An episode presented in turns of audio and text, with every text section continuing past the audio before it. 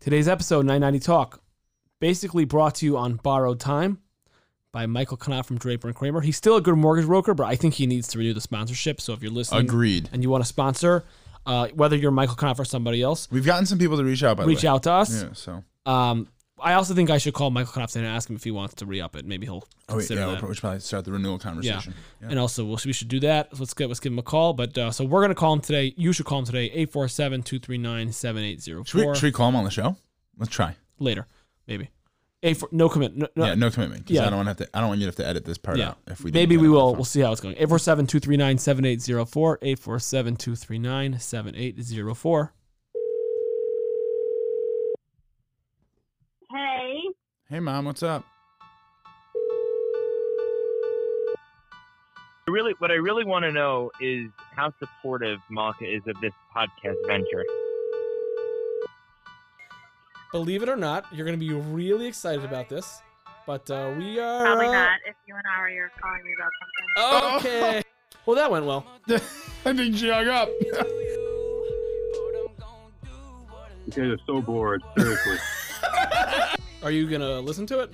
well, I don't know. I try to only listen to things that really relate to my life. Wow, that that hurts. Oh, that that's that's great. right in the gut. I mean, you guys have nothing better to do with your time. I figured it's about time you do something. Now, you're obviously very bored because you have no idea if Mickey was going to actually be happening. You guys just had We're calling it 990 Talk. A lot of people out there think that those who can't make profit work in nonprofit, and that may or may not be true. You know, we're just like two dudes in in a world that most people are focused on chasing every dollar. We kind of just want to show people that there's a niche for guys like us. In the meantime, we're out to at least talk about what it means to work in nonprofit. You know, just like changing the world is more important. So do me and you can do you. But I'm gonna do what I love, do what I love. I'ma do me and, And I already back. spaced out. Whoa, and he about that. forgot to hit the mute unmute button for the mics. But I'm having a pretty good day though, so I, that that that small little blunder there, I don't want that to. Uh, don't don't knock don't knock me down. I'm not this mic down. is falling. I but it's only it's very early. How you how you? I mean, listen, we took our. Well, I- we took our own advice. We're not recording late. We're doing early today, Yeah, much so better we're energy. peppy. We're peppy. Speaking of energy, I just want to give a shout out to. Uh, I was in the Starbucks uh, drive-through line today, and it was very slow, like really slow, like 22 minutes. Um, and then I realized as I was ordering, in front of me was the the great Queen volunteer Khasi D. Yeah.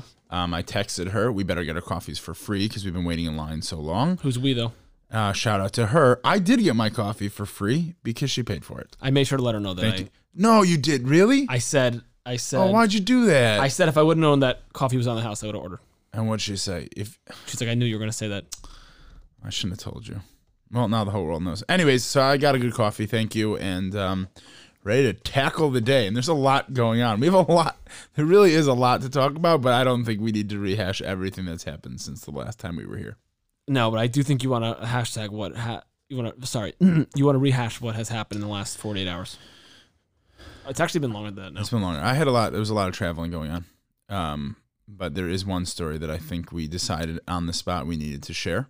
It's a pretty good story. Can I just say that sorry to everyone who heard it already from you because you told it so many times. I have not. I talked to three people, maybe four, five, six Anyway, people. get, get just get to it. All right, The story goes like this. So Sterling and I, uh, we manage. You know, there's parts of our jobs that we like of our job that we like more than others, and uh, our job landed us in Florida on Sunday for a meeting. Um, and then f- Sunday night, we went out to dinner, just the two of us. It was very romantic. We went Yes, to. Fuego, Mhm. and uh, we. This really is. Uh, I mean, listen, he he's got a lot of qualities about him that might be like childlike. I think that's um, It's fair. I could, I could, I could spell that. yeah. So when we landed in Florida, it was his first time in Florida, in Miami. He's really excited. And he's like, oh my gosh, we're probably going to see so many Jewish people that I know. I know so many Jews. I'm so popular, blah, blah, blah. So he said, what's the so over popular. under? Well, that was the that was the read between the lines. No, it was not. She's like, what's the over under? Like, how many Jewish people am I going to know? Like, am I going to see that I know? And I'm like, I, I don't know. I was trying really hard not to like be mean to you. Not to be, that not to, not to us, not to play along. Um, probably a little bit of both. Well, first of all, don't I don't you're- you're- fuel You're this. missing You're the making fact the that story we take saw longer. someone on the plane already that we knew. You're making it r- right, but that wasn't like a big deal. It's like, oh my god, I know that guy. You're like, who's not him? Sure enough, it was him. you, you weren't sure. Well, I wasn't sure because you were convinced it wasn't him, and then we realized it was him on the way off. That Okay, doesn't up, make let's a go. Okay, difference. hurry up. You, you just did that. You just derailed my I storytelling. know. No, because if you're gonna say my storytelling takes a long time, it's your fault, not mine. Anyway, there we are. Sunday night. We're at Fuego. Great restaurant. You just missed, you left a part out. What part? What I Oh, said in the sorry. Yeah, airport. yeah. Oh my gosh, this is getting bad. All right, you, we land. You're like over under. How many Jews am I going to see that I know? And I'm like, I don't know, Shirley. You're like, how about ten? Is that too much?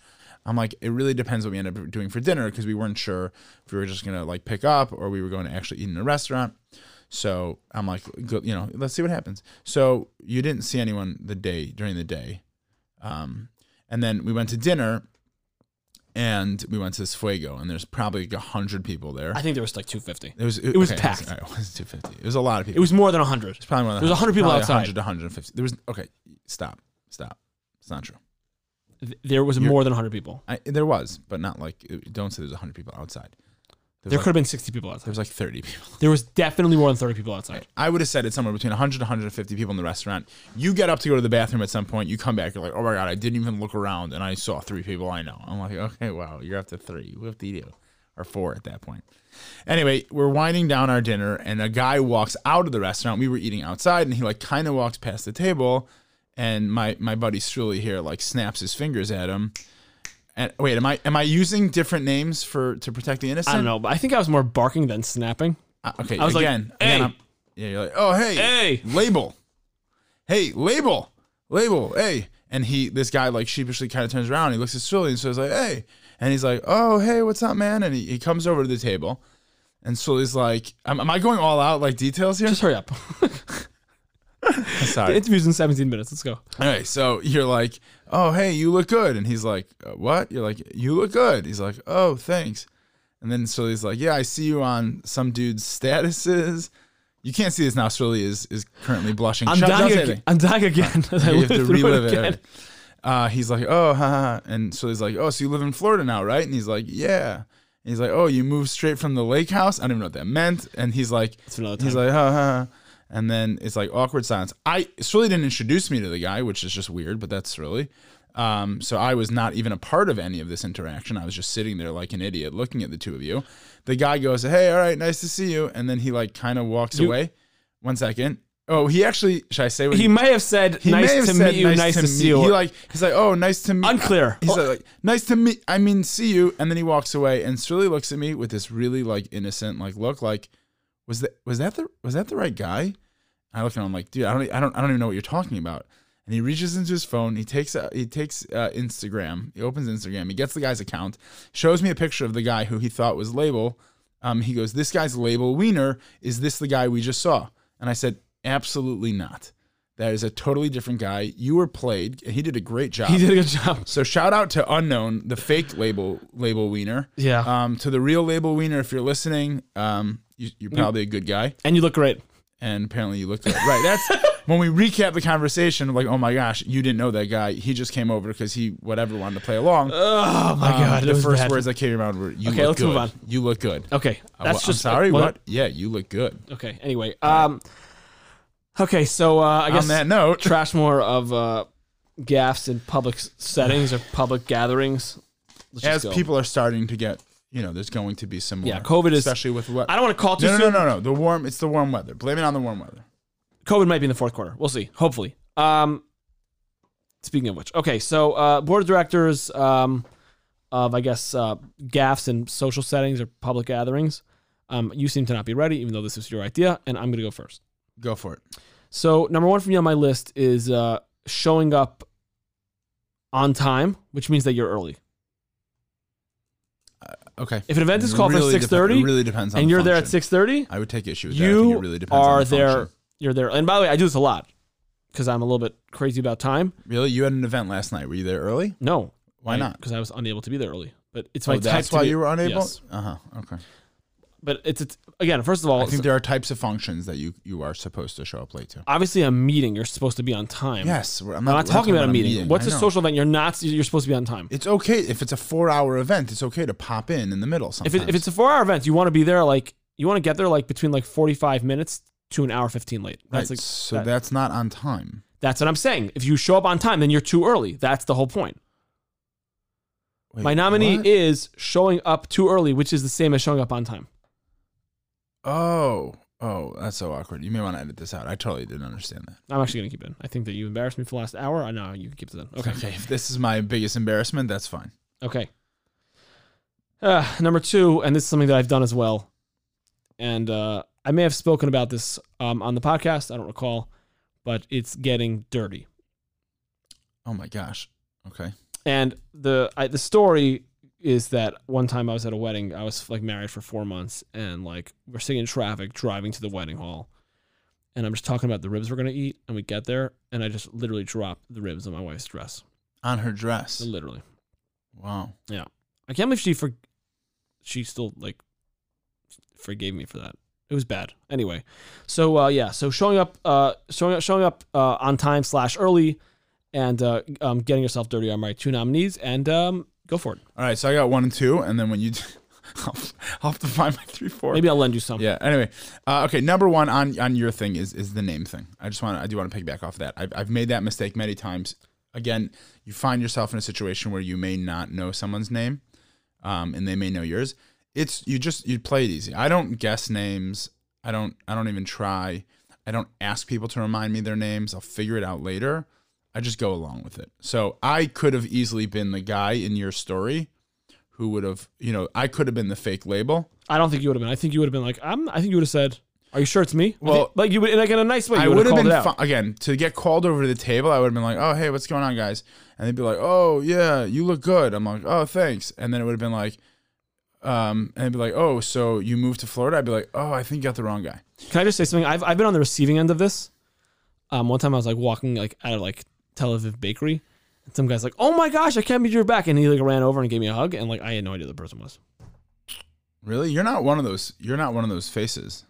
I know that was like, it was it was like an older guy who actually I see around sometimes. I wonder if he remembers. the There's a guy in Chicago who I get mixed up with a lot. We happen to work together a lot in the summers. Who's that? Yosef Sandwich. Yeah. Now I don't get mixed up with him in Chicago. I'll go other places. In terms of their names, not in terms of your appearance. No, it's because dark beard, basically. And we are seen together a Bad lot. call. Whatever. Okay, number two. Go. It's not not not my call. I'm telling you factually. People confuse us sometimes. Anyway, it's okay to play along. You know, um, and you don't need to make the other guy feel embarrassed. So my my that that's my takeaway. All right, whatever. That's like not a good one. Number two is the the eating at gatherings. Okay. So this is similar to yours. I have a completely different story. It's not about the the mess. It's about like what you choose to eat and Oh, how. You took one of mine. Okay, because I'm. I gonna have t- I have getting full on the on the hors d'oeuvres. Okay, so that's that's It's similar. included in this. Yeah, this is a little different. So the story goes that like I was like, whatever. I, I wasn't careful. We were sitting at a table at a conference actually, and um, shout out to Josh Zwelling who was sitting on my left side, and on my right side was a very nice, quiet uh, camp director from some California camp.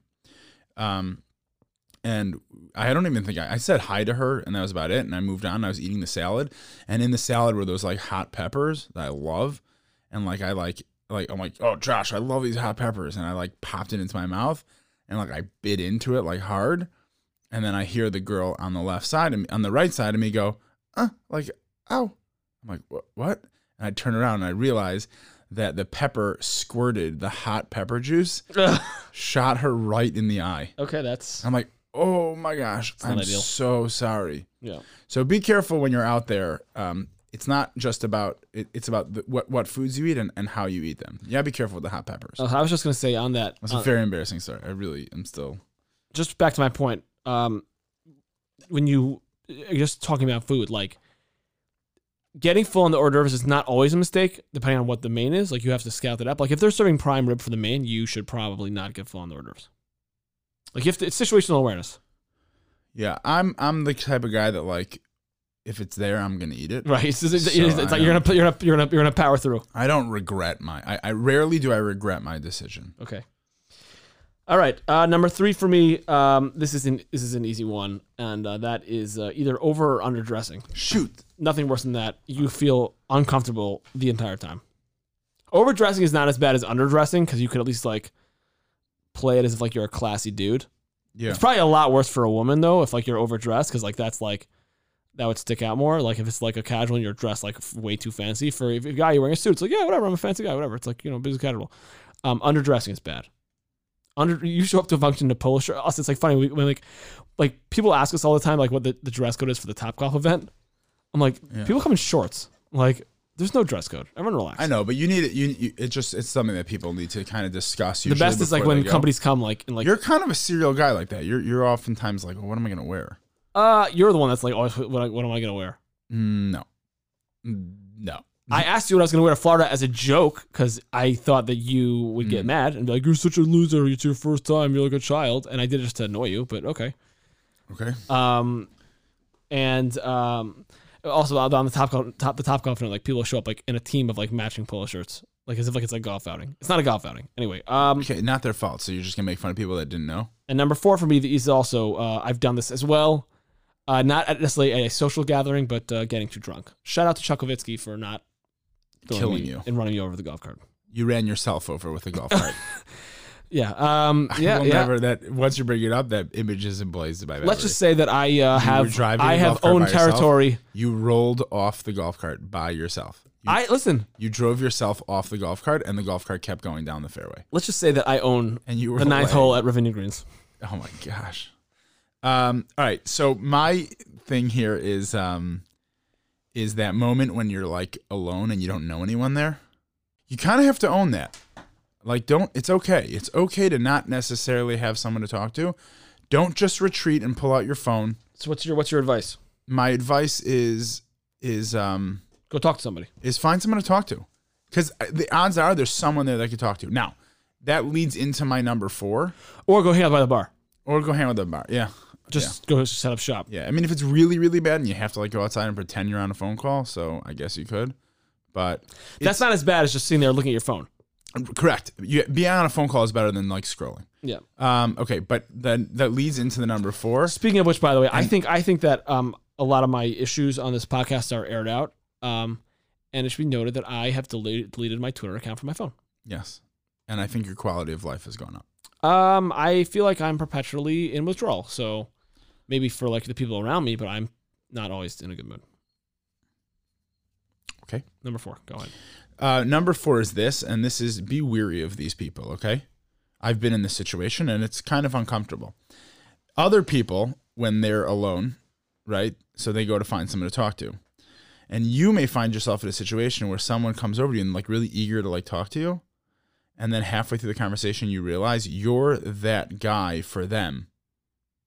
And then as soon as they can leave and go talk to someone they're actually friends with, they do and then you're left like, oh, ew. Have you ever had that happen to you? Yeah, I can think of one interaction where that happened to me. I don't want to mention who it was, but I'll tell you after the podcast. Okay, because that has happened to me on on occasion. Um, you know, someone walks in and they're like uncomfortable the first few minutes. They don't know people, so they come over. You're schmoozing with them, and then as soon as they um, see someone that they actually want to talk to, they move on. And don't let that get you down. Is what I'm saying. Yeah. That's that's what I'm saying. That happens, by the way. There's a lot. There's a lot more to talk to about that, but okay, that's my made up uh, for. Sorry. Okay, that's not bad. Anyway, um, so we have our interview today with Rebecca Schwab. She's the executive director of ChiTribe, um, and a lot of other things. And she, um, she's pretty out there. So hopefully she'll This is gonna be a lot. Are you need to edit a lot? probably, but that's good and bad. That means we're having fun. It also means that it's going to take a lot of time.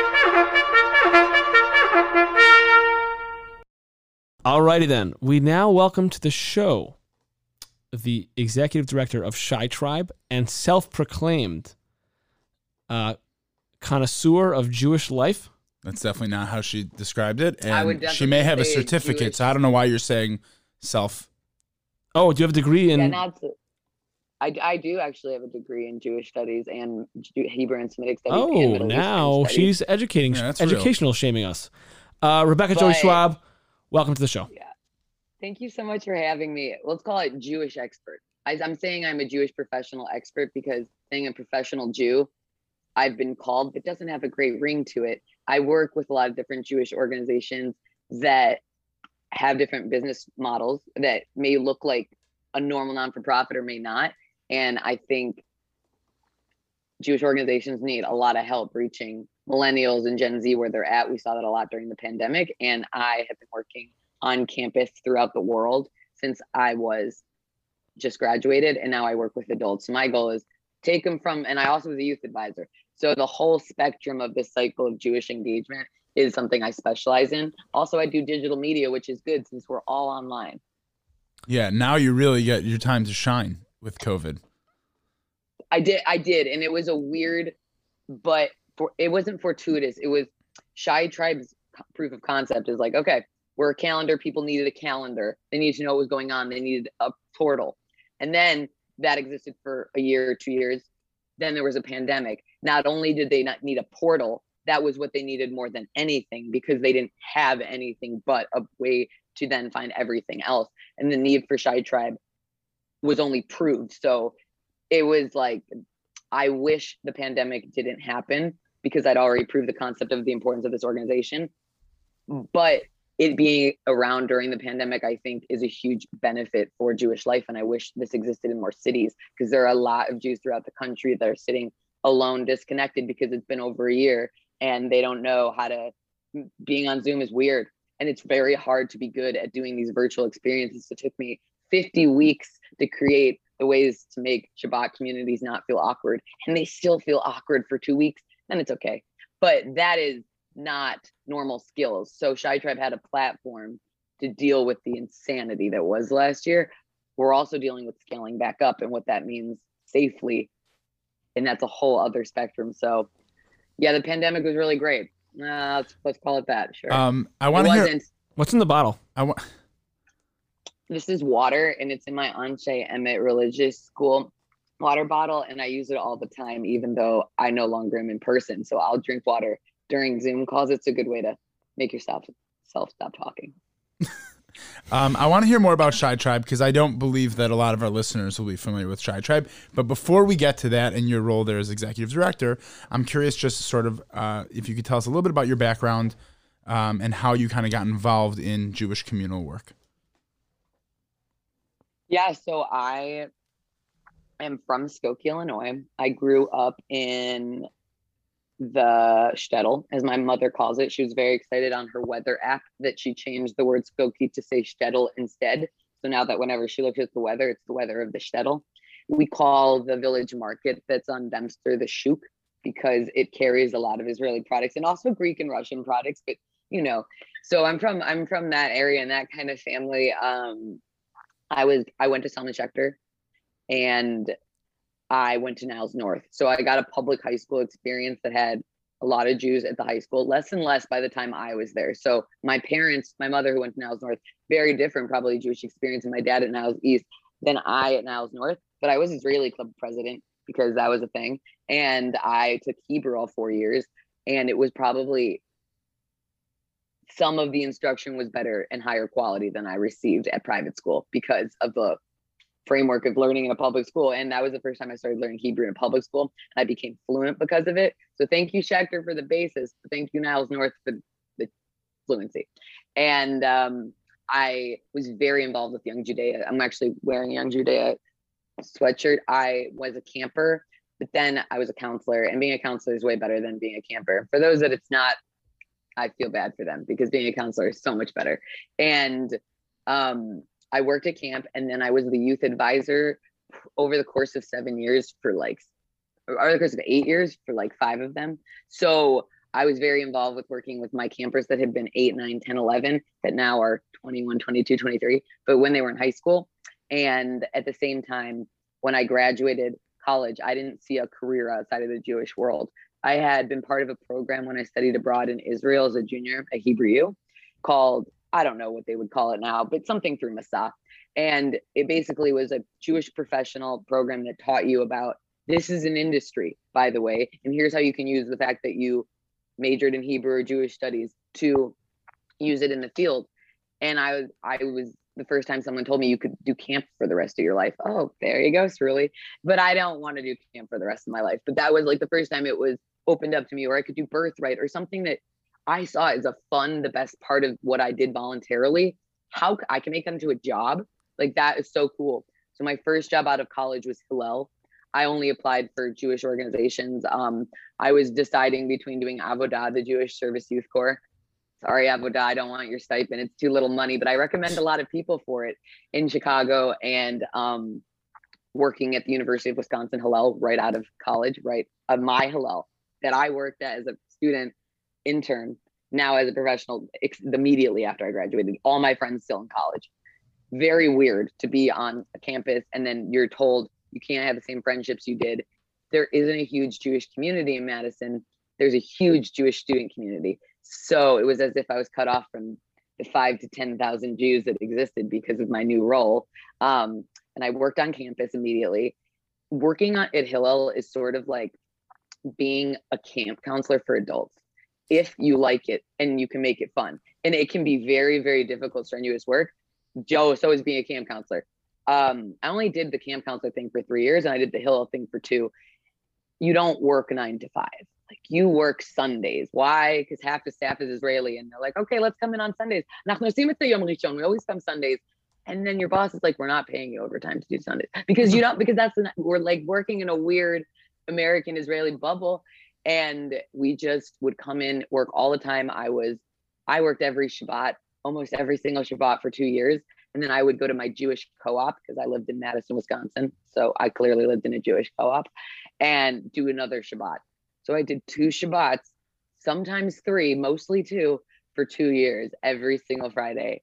Um, dinners, Shabbat, and I hosted them too.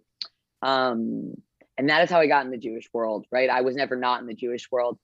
Here's a point. When I was 17 years old and on the Young Judaea Midwest Mazkirut, Bernie Madoff stole all of the funding for Hadassah and a bunch of other people's organizations.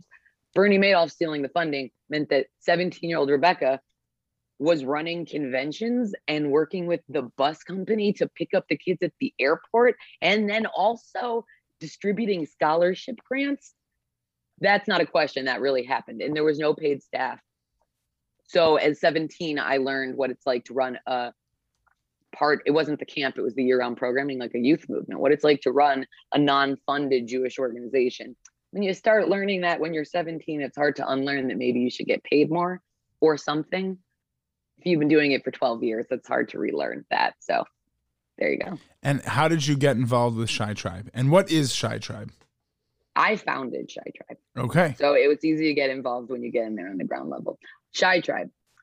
It is a response to the fact that it is not easy nor accessible to connect to Jewish Chicago. If you're not in the Orthodox community and you're not, even if you are, and you decide I want to branch out and understand the city's large Jewish landscape, it wasn't easy, but there's such a magnitude of Jewish life that doesn't make sense. So I matched with someone on Hinge because that's what you do. And he obviously said he was Jewish, I was Jewish. And Sam is my co-founder. He's now married. He met someone through ChiTribe. Mazel tov, Sam and Leslie. Um, and he messaged me something like the pickup line. What did you go do? What's your favorite part? What's your favorite Jewish camp memory? And I was like, this line is so bad, dude. Oh my God. And look, I'm the biggest camp person. I was like, that's horrifying. And then our conversation almost died, but I think I said something like, what do you do? And he said, well, I'm actually trying to work on this Jewish side project. And I said, what? I'm a Jewish professional because I was, whatever that means. I was, I worked in the Jewish world and I just moved to Chicago and I, I wanted to know more. And he was like, okay, I want to do this, this, and this. And I was like, oh, like that organization DC, Gather DC, which is what we founded our, we based it on this premise that if you start, if you build it, they will come. If you start doing happy hours and make a calendar, people want it. No one does it, so do it. And it was just started in DC, a transient city. We took the same principles to Chicago. And he had already paid for the name and he put the website up. He's a developer. He didn't do any of the other stuff. So I came in and I was like, let's add all the organizations. Let's make content. Let's do social media. Let's do events. Our launch event was um, August 2018 and we had 300 people. And what is ChiTribe? What is it? The enigma of what is that? Like it's a website. There's a calendar. We put everything Jewish on the calendar. So in and of itself, okay, that's self-explanatory. What is the in-person part of it? Our goal was to say and prove, which we have, there is a need for a less, a way less barrier to entry, whether that means money, whether that means religiosity, whether that means anything, entry point to meeting Jews and then feeling comfortable attending Jewish events. The number one thing the Jewish professionals say, and I am an expert in this, so I can actually say is it's really hard to get people to come to things in person if they don't know someone else going. That the majority of people want that connection in advance. ChiTribe in it in its capacity as a online turned IRL experience is anything that we are very influential and online we can translate to in person. That means you can be connected to events. You go to events, you meet people, you end up going to more events. The ChiTribe happy hours and the Shabbat cluster experiences were gateway, not drugs, gateway experiences to just meeting the people that you would want to go to everything else with. That didn't exist. So we created a network within a network that shows people Jewish Chicago. Now we also profile Jewish people of the week. Surly was nominated Yeah. because he's fantastic. Obviously, He's slightly above average. him. His- Who did he nomi- asked me who did nominate you? Someone deeply invested in the Jewish world that cares a lot about its success. Gotcha. Um, you know, but his, he asked me if Funny how that works. Views. No, hundreds, hundreds of views. We get hun- people want to click on Jewish. But did anyone say like, "Oh, who is that?" Probably no. everyone. No. they read it and said, "Oh, that's who he is. This is an entire article written about a person and who he is." You had a good line though. You had a very good line. What was it that you? Um, When the when the tribe gathers, you'd yeah, like when to- the tribe gathers. I I, like really like that one.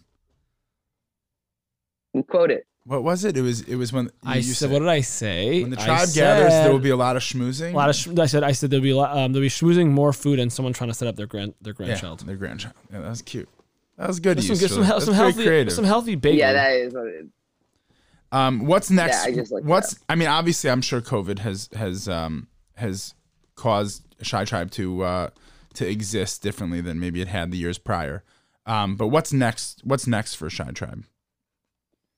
Yeah, so years prior we were doing monthly happy hours and that was a free experience and we would work with bars to either get a kickback or we always had free space. So the cost was nothing of the happy hours. It was all about being connectors and having the right people there to meet, not to meet people, to make the right people in the room connect. And that is what I've learned how to do. And that's what I've te- taught a lot of other people and my board members and my volunteers. So making it a space where people, one, you got to choose a cool bar the Jews of Chicago are picky. Like you gotta choose fun, different places nomadically. We wandered. They want to go to River West. They want to. They when I did one in Logan Square, the most common thing I heard was, "I've never been to Logan Square before." So you know, the Jews need a reason to branch out and to branch out, and we were creating a platform for that right before the, pandemic hit. We had up to eight different Shabbat groups that would meet once a month. Every three months, we'd cycle through, and it's by location. So you would meet with the same group of people. This idea, not just a one-off Shabbat, which is a lot of what is being provided in different Jewish organizations. Is like here's a Shabbat every few months. Here, creating a community so that maybe you would actually want to go to Shabbat with someone else. To any other Shabbats now, you have friends, or you can do it yourselves. We were up to eight clusters with over 150 people Wow. when we had to shut down. So we really started from nothing. We started from like one Shabbat one time in August of 2018 to by 2020 March, we were at eight with volunteers and we were working with one table who helped provide funding to support Shabbat dinners and we were in partnership with them and like really scaling out. And the question is how to rescale out with all of these new like safety issues. So we have been doing Shabbat clusters virtually. Now we do actually have five different clusters. Took me a year, but I did somehow almost, it's not the same amount of people. It's a different experience, but one group's meeting for a full year. Since the pandemic hit and I put it out, do you want to meet every single every single week? So my understanding is that if this exists and I created it virtually, the demand must be so much greater in person. So then how do we create the exact same thing we're already doing? Game nights should stay online, for instance. Some things that we used to we did oh my god, we did 40 game nights. But that started just every week, then we did it bi-weekly, then we did it monthly. Why shouldn't that be a virtual program? That's a good virtual pro- do that virtually. But Shabbat does have such power to be in person. So how do we start gathering them safely? How small do the groups have to be? Where do they have to be gathering? And it's a lot of logistics. So Erev July 4th, two years ago, 2019, I decided let's do a happy hour on July 3rd, specifically call it Erev July 4th. And everyone's like, you know, like mean girl style. Fet- you, no one's going to say fetch. No one's going to say that. No, everyone's going to say that. I think American Jews were always waiting for this holiday that never existed. We took out over a whole bar. We had space, and then Diag that is now closed the entire bar because this idea of Jews celebrating the 4th of July, calling it Erev July 4th, and then the next day you're off so this people could go watch fireworks together that they met, friend groups, like, and it was huge. And I think one way we could scale forward, we're working on creating smaller groups with volunteers that are based on interest, meeting virtually, that will eventually meet in person if we can after two months of virtual, once everyone or most people are vaccinated outside the weather. I want to do another another of July 4th. I want to do, but to do a happy hour and to do it safely, now I'm gonna have to consult a lot of doctors. Am I gonna have to ask people to submit their vaccination records? Do I have to say it's vaccination only? Am I allowed to say that? Probably. I, I have to actually figure it out because I want to do a beach happy hour, first Jewish program that Shy will have done in over a year and a half on July 3rd, air of July 4th, make it as celebratory as humanly possible, but as safe and to be a model, like to really model how it's supposed to look when you do it safely to rescale. And I don't know, and I can't promise that I can. But right now, that is my biggest goal. Where do you get your funding? What funding? Um, How, well, uh, uh, how did you Uh, pay for your breakfast this morning? yes. Well, I work. Really well, first of all, it was water. jobs. She was drinking water. Oh, you work other jobs? Yeah, I don't actually think I've eaten. Yeah, I was like, what's break- what breakfast? I didn't eat. Um, I'm still curious how ChiTribe is funded though, because I didn't realize. Do you have other jobs? ChiTribe. So first of all, how is ChiTribe funded? The answer is some paid programming, donations, and my goal is we're moving towards a earned sponsorship revenue model. So a combination on where we are a 501c3 that's fiscally sponsored under Jumpstart, which is a Jewish Jumpstart, which is a Jewish incubator that will house organizations that are building themselves and really help us with their back end and our accounting. Meaning, when you donate to ChiTribe, it's tax deductible, but I didn't have to file as a 501c3. So we are we are a business. I want to incorporate eventually into a combination, um, not 501c3 LLC, where you're able to earn advertisement and revenue from Jewish organizations that want to say, hey, Rebecca, make this our featured event. Yeah, that costs money now. At first, it didn't because I had to prove that it should. Now it costs money. And in the future, I really want to work with local restaurants and be able to create content that's like, you know, I love Lashuk and I know them very well. So they have the best hummus in Chicago, in my opinion. So I want the secret hummus recipe, the best ways to do this and this, like fun content that it also promotes and has a promo code that's like 15% off when you use ChiTribe. Not only did you learn something, get a video, and learn about a local business, they're being supported. There is money to be made in that, not right now during the pandemic. So I want to charge Jewish organizations to use our network and our resources and our digital media and our Instagram stories. We kill it on Instagram. No other Jewish organization kills it except for Hey Alma. They're just they're way better. And this is the biggest issue with my generation. And the truth, we can't charge them as contin- as constituents in the same way that the synagogue model used to work. And the sooner that we start acknowledging that and finding workarounds, people want to do a membership model. That only works if you have a very committed and driven niche community. A membership model to get the ChiTribe email seems outlandish to me. Not to get the promo email with all the food discounts, right? But that's that's seven steps down the road. So how do I charge people right now my age? I'm 29, so younger than me, and then before they have sustainable income, and that's a very large range nowadays. And it, they don't want to pay. 30 something year olds want to pay, 20 something year olds don't. What will they pay for? And it's a really hard thing. And I have decided, and so has my board, that we do not want to make our earned revenue model based on our constituents. We want to make it based on grants in the future and um, donations and largely event production and the ability to promote and using advertisement because of our huge reach rather than charging people $18 to come to a happy hour because I just don't think they'll come. And I need them to come because they need to come or Jewish continuity is not going to happen. Um, you But it's not mentioned free. Take, take a drink. you mentioned take a drink. It's a, you're interviewing me. I know. We have Okay, get more questions you, in. You mentioned um, the synagogue model, and you mentioned uh, quote unquote your generation. which isn't that far from from our generation or at least my generation. She's Um, the same age as me. I know. So I, I, I think that I guess my uh, I'm I'm curious to I hear have from. three less kids though. That's than true. him. That's Oh, true. Okay. And I and you have five less than Ari. Um, I That's true. I um, I'm curious to hear from your perspective. You know, I think that there's obviously many different corners to the Jewish world and the Jew and, and Jewish communal work, and it it sometimes feels like depending on who you're speaking to, we're either doing a good job or we're not doing a good job. Engagement is either increasing or decreasing. Um, everyone's kind of got their own challenges.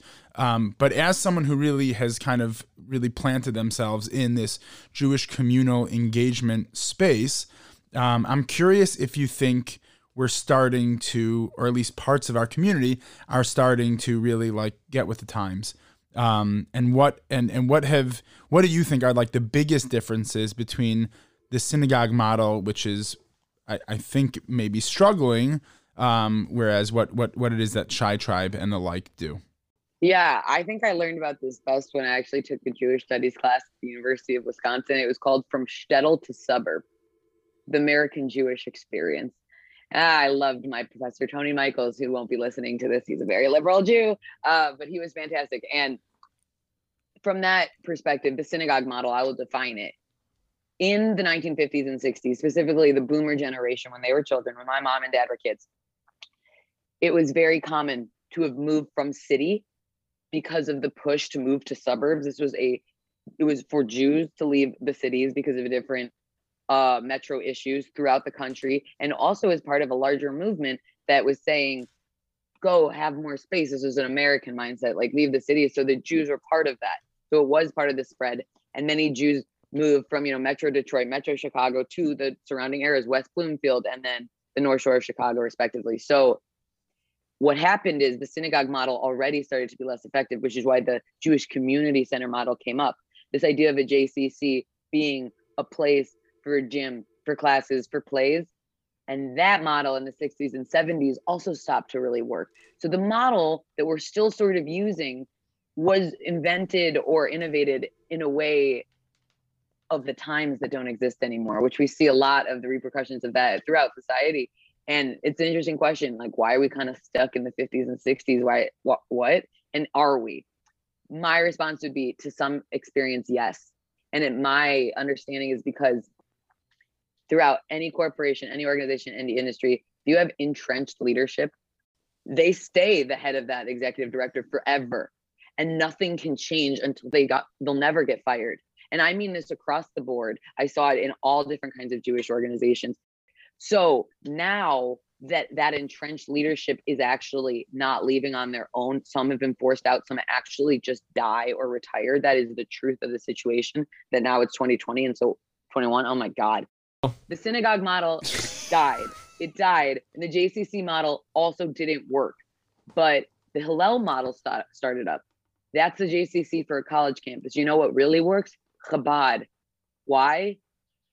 Because they're really good at what they do. They got a very clear message. They understand the importance of digital media even before that was a thing. They're like, all of our websites have to look the same.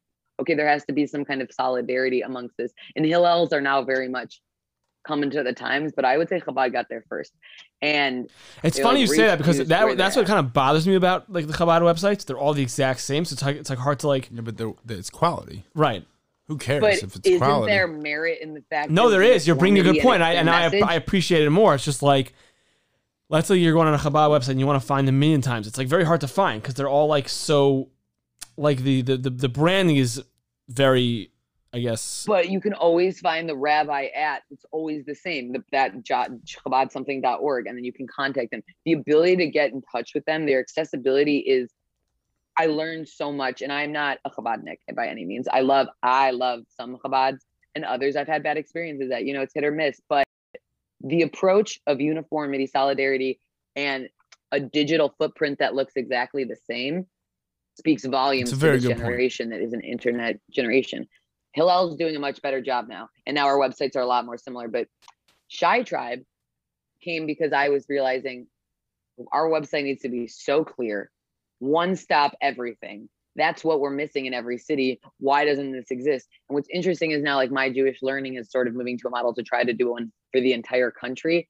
That is good luck. And I've talked to them and I love what they're doing, but like that is so much work. Let the cities deal with themselves first. Now that we we need to acknowledge that my generation isn't going to pay for a synagogue membership until they need to get married.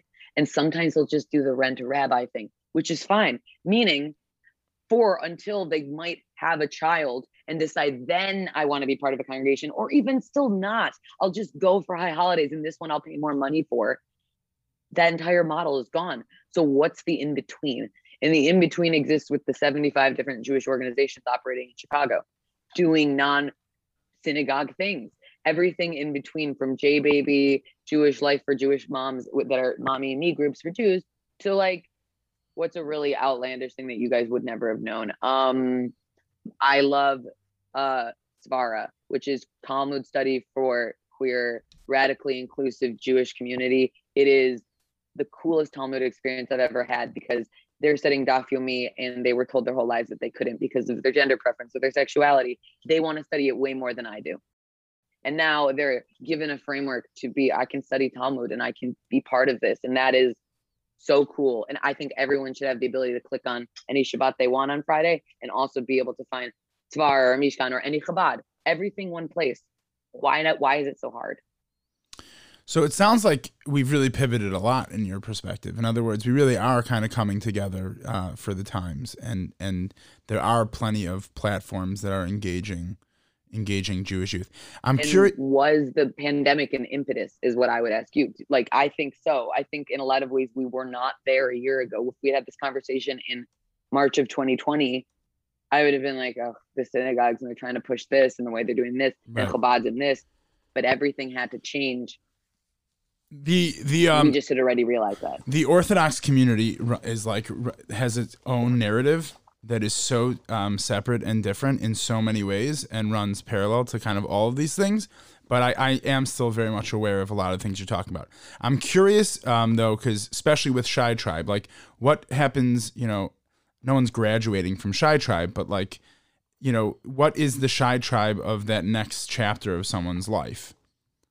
Such a good question. So once again, I I started this when I was I want to say 27, right? So yeah, I think it was 26, 27. So I was already like my mindset, and I still am, and it's a very specific type of my life. Like I'm trying to create a career, I'm trying to make money before I'm ready to get married and have a family. Like it's very important to me as a woman to do that, establish myself first. So I didn't even think about the 40 something year olds that might live in Chicago or the moms that want to get out of the house or the divorcees that approached me and said we need divorcee only Jewish happy hours for non like super observant, but everything in between. And I was like, oh honey, honey, please, I've not even been married once. Like my dad's a divorce lawyer, but I don't know how to deal with you. So that has been asked me so many times that actually I started. It's very hard to call it what it is in the Jewish world. You gotta say 20 somethings, 30 something. You can't say if you are 36 and between the ages of that and 50, please do not, you can't say that. So I did start to create happy hours and we would call it different things. First, we started with 30 somethings, but that really brought in a larger than 35 plus audience.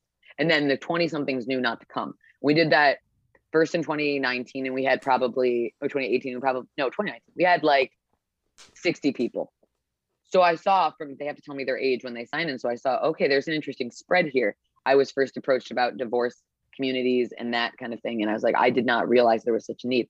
The next happy hour we did in December of 2019, right before, yeah, right before the end of the year, at the Hanukkah pop up bar. Did you know there was one Hanukkah pop up bar called um, at the Greystone, Greystone Tavern, and they called it Eight Crazy Nights. And all 13 bars of Christmas, one bar decided to go Hanukkah for the first time ever. And I was so excited. I worked with them to help have Jewish happy hours through every different Jewish organization, Hadassah, Shalva, everything in between. And they would give the proceeds to the organization. The only, and they're non-Jews. And there's an article about it. It's so cool. So we had a 30 something that I called 35 plus this time. I was like, no, no, no, no. Let's call it what it is. I had over 150 people come out that were between the ages of 36 to 40 to 50 that might have been married, might have been single, that wanted a Jewish casual experience in a cool Hanukkah pop up bar. That is powerful information that I can't do that much with because the pandemic hit two months later. But to know that that generation is needing something and i can't put my finger on exactly what it is there is a need that is as great in my generation as is in theirs and i'm and i'm reaching them so now what do i do with that so the answer is i there is there is no graduation from ChiTribe because it turns out ChiTribe spans your entire jewish life so how do i then make an organization that i hope one day to hire someone that works with the 20s with the 30s with the young families with the 40s and with the 50s separately these are all different groups that have different needs and different wants and we should treat them as such Um, let's get real for a second. You sounds like you you've really thrown yourself into uh, into this this own you know this space, um, and you're and you're making sacrifices for it. Like, what do you get up in the morning for? Like, what really drives you? You mentioned Jewish continuity. Um, obviously, there's this whole piece of like that belonging and engagement and that that community feel. Um, but what what is it at its core that really has you doing what it is that you do? Yeah. So I'll actually speak from my perspective, not just from ChiTribe, but the way I'm calling myself as a Jewish expert in the Jewish professional world of engagement and marketing and just the next generation, Gen Z, millennial, whatever, Gen A, XA, whatever calling it. I have definitely made sacrifices. It is very difficult to have such a robust skill set, truly, that in corporate America would be being uh, compensated in an incredibly different way but I never worked in corporate America. So even though, and this is hard to do, it's very important to always, it's very hard to remember your worth when you're so undercompensated. And knowing that you're worth it, even though you've decided for some reason, and you, sh- and this is what I must fight against, you must, why? Why shouldn't I be paid? Of course I should be paid. This is insane. This work is so valuable. Why do I do? Why do I do it unpaid? So I, I do work. I, I work in consulting and I do marketing for a road and I'm the marketing director there. And I also teach Hebrew school. I also tutor. I might be teaching a Hebrew program through a high school. I do a lot of side gigs to help, and I have a stable income as a result of it. I do consulting. I take on new clients. I do website development. I speak the language of the Hebrew man, and I can convert that to Facebook, Instagram, LinkedIn, and what have you. So I do all of the like. The reason I do it is because I actually couldn't imagine using all the energy that I clearly have for anything else. Like I tried, I thought about it in college. I was like, took a poli sci class. I'll be a lawyer like my dad. Boring. Well, poli sci. Hard no.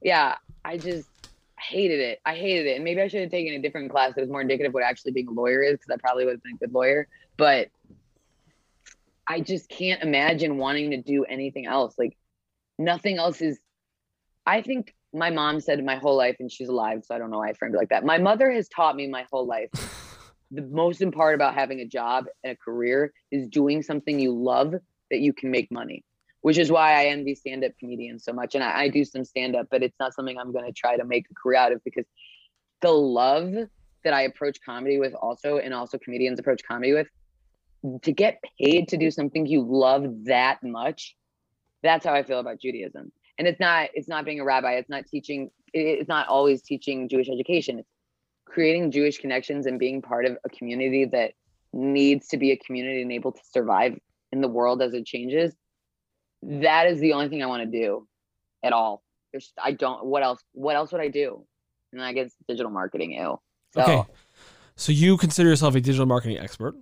We have a podcast. i'm a digital you- marketing you gonna- professional We should hire. professional. Maybe we should That's just hire different. her. Well, let's see. Well, let's see what she says first. Maybe she has good advice. How how if you in ninety seconds or more, how should we uh how should Judging we from be the growing interview this so podcast? far, I'm not sure that 90 seconds. I don't think Rebecca's capable of answering. That's why I I- said you know, 90 if you seconds or tell me more. 90 seconds i can i can do 90 seconds I said I didn't say ninety seconds or can less. I be- said ninety seconds or more. Oh, okay. say it again though what's the question Uh, so we have this podcast, which we think is valuable, and um, I would say that listenership has been stagnant. So if you were to tell us, Not bad. I mean, it's a couple No, I didn't thousand. say it was bad. I it's a said couple thousand You- if you're not listeners an going up, you're going down, right? So we got to go up. You still haven't asked You- the question. What are you doing on? Yeah, you're not asking a question. What are you doing on social media? What are you ma- What are Nothing. You The doing answer's right This is nothing. We're nothing. doing We're- nothing. We're We have- lazy. Okay. We don't have Yeah, time. we know the answer. So then that's your answer. Maybe the Beginning answer is we have to hire her. You probably do. And in a side note, it if you're not doing anything on social media, we're living in a pandemic. So word of mouth, I'm I'm so glad if you guys gather together with That's a pretty good. That's a pretty good But point. you know, What'd you say? What'd say? like She's saying the- it's there's it's a pandemic. There's no word of mouth. Right. So what else do you have? We're all listening to a podcast. I'm not necessarily going to tell. Like I'll tell people I was on this podcast and share it on my social media. What if you had a blog post for every single um, podcast you did with important pull quotes and you know like a, an image of the person and a few questions about them and their logo and I have a better question. Their website. what if we had a person that did this for us for share it. free? Yeah, okay, but we don't. No way. But we don't. We had it. We had it. We, We, had did. an we intern. had an intern. Shout out to an. Cappuccino Carly. We, had an intern for a short period. If you know anyone in college, I want to do this for free. Yeah, if you know any social media You interns, must sure know somebody. No. No, I would use them for myself. So no. Um, Rebecca, thanks so much. This was a lot of fun. We appreciate your insight, and um, we'll have to next time you have to come into the into the studio because Let's Yeah. get vaccinated. it'd be fun. yeah. All right, well, that was fun. Um, I'm not sure what my biggest takeaway is. There's so many things to to take from it, but I will say kudos to her. Yes. She um she believes in what she does. She Yes. sacrifices for what she does, and um, I think that's awesome. I think that actually is probably my biggest takeaway, is I think we met a very cool uh, non for profit personality Mm-hmm. um, who really believes in this, and is is is passionate about it, and it's fun. Yeah. And to that to that point, I always like meeting people that feel like, even though they could be doing something else elsewhere, they're just roughing it out here with us. So Yeah. All the like we're all like, you know, you think like, oh, I'm in the trenches, but we're all in the trenches together. And you know, like I, I also like when people leave the field, that I feel like the opposite way. I get like, yeah, no, I've heard you say that too. yeah. Anyway, okay. Uh, a I have, yeah, I have a couple of things. You have a couple things like for Yeah. segments. I just have one little nugget I want to throw out called Ari's Nugget. Let me do the ask the. Yeah, I got a first. nugget first. Okay, you go for it. All right, we'll do my nugget after. Go. So uh, I got this text for the uh, the amateurs. What is the proper response to someone who hasn't spoken to you for over two years, lives in a different city, and sends you two PMs about donating to their campaign that you couldn't give a darn about? Please speak about this in the podcast. So I feel like we have addressed this in Yeah, I various have different ways. talked about this. Yeah. Um, but again, my my simple answer always is, um, just ignore them. Yeah, you go. You can ghost them. I mean, they want it. People want to feel like it's okay to write back. Um, well, hey, nice to hear from you, or something, which you could do. I mean, Also, I think that I think that we have to. Um, it's important to to build uh, the culture that saying no is okay. yes, and and and a no is better than a ghost. Yes. I've been saying that for a while. But I also I think this for our we have a lot of listeners who do fundraise. Um, and I think it's a lesson. Listen, if you're running your own campaign and you go into your text message with a person, a particular person, and you realize that the last time you reached out to them was the last a year ago when you ran the same campaign, maybe think of a different way of communicating with them, or maybe not. Maybe pass on it and say, I'm not going to ask them for money today. yeah. I'm going to make a note, and in two weeks from now, when I recover from this um, campaign, I'm going to start to uh, rekindle the friendship there Yes. because you're only doing damage at that point by Mhm. throwing by Yeah. throwing darts, arrows, whatever you say. Yeah. Um, so that's the lesson for the non-frat people. But I, I listen as a recipient of those text messages. I really think it's okay to say, "Hey, thanks for reaching out, um, but not not really interested or not my thing." Um, I think that's okay. Okay. Um, do you want to see your nugget now? I also I have a motivational. Yeah, I have an interesting nugget. because I also have a motivational quote. So there is an article I read today in the New York Times. Pretty hilarious. So we have a policy on the podcast. We don't talk about politics. Of Okay. Course. Yes. Right. But we didn't have a policy that we don't talk about foreign politics. Oh, that's Interesting. quite a. yeah. Okay. it's So, quite a loophole. I don't know if everyone's following. I don't. I don't know. I didn't see the interview of uh, Meghan Markle. Is that how you pronounce her name? Meghan Markle yeah. and Prince Harry. Mm-hmm. um, but it's given a lot of hilarious material to the social media world. Do you mean like Um, memes? Just say memes. No, it's not just memes. It's not just memes.